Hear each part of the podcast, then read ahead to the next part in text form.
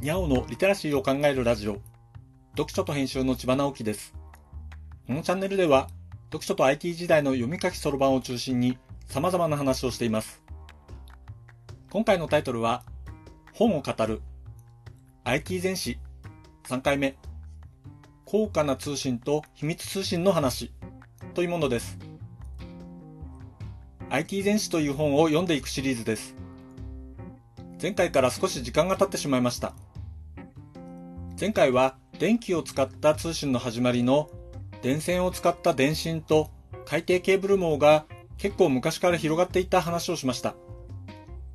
次に無線での通信の話をしようと思っていたのですが、その前に通信内容に対するニーズの話をしようと思います。海底ケーブルと電信を使って地球規模での通信を素早くできるようになったわけですが、送る技術とその内容の表現の進化は二人三脚のように進んでいきました。日本が明治に入った頃にすでにロンドンから長崎までの海底ケーブルによる通信ができるようになっていたわけですが、このような通信網を整備するのは莫大なお金がかかったというのは想像できますよね。だから通信量もなかなか高価だったわけです。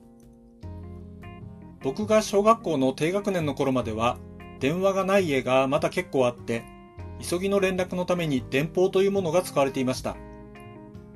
電話局に行って、送り先とメッセージを紙に書いて送信を申し込むのです。すると、それを電信的な方法で送り先の近くの電話局に送ってくれて、その電話局の電報係が受信したメッセージを送り先まで届けてくれる仕組みです。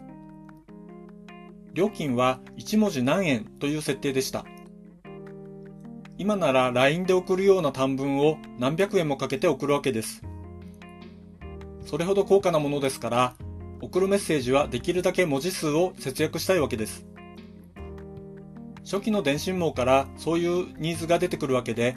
そのためにメッセージを不調みたいなもので表すようになったりします。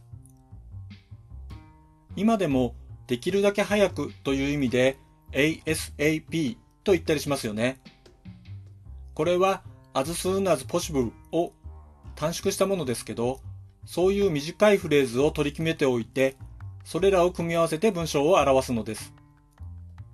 これには副次的な効果もありました。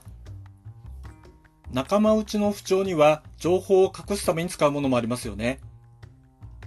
3番に行ってきますと言ったらトイレに行くという意味みたいなものです。これはごく初歩の暗号化ですよね。電信が使えるようになった当初は莫大なお金をかけた通信なのですから、その内容を秘密にしたいというニーズがあったわけです。特に当時は送受信するのに通信士の手を介するわけで、そこから情報が漏れる恐れが常にあったというわけですね。まずは不調的な単語を組み合わせて情報を送るようにしたのです。今僕たちが使っているインターネットでもこの考え方はあまり変わりません。人の手を介することはなくなりましたが、盗聴の恐れは相変わらずあるので、手元のパソコンやスマホで情報を符号化したり暗号化したりして通信相手に送っているのですね。電報は1文字いくらで送っていたという話をしましたが、それは今の携帯網でのパケット代、いわゆるギガと同じ考え方です。技術の進歩で初期とは比べ物にならない量の情報をやり取りできるようになりましたが、そこにある基本的な考え方はあまり変わっていないのです。IT 全史のような本で昔のことを知る意味は、そういう基本に立ち返って今の技術のことを知ることができることです。これまで IT がどんな進化を遂げてきたかを知ることで、デジタル化みたいなことの本質的な意義を考えることができるし、未来はどうなるのかを想像できるようにもなります。面白いと思いませんか？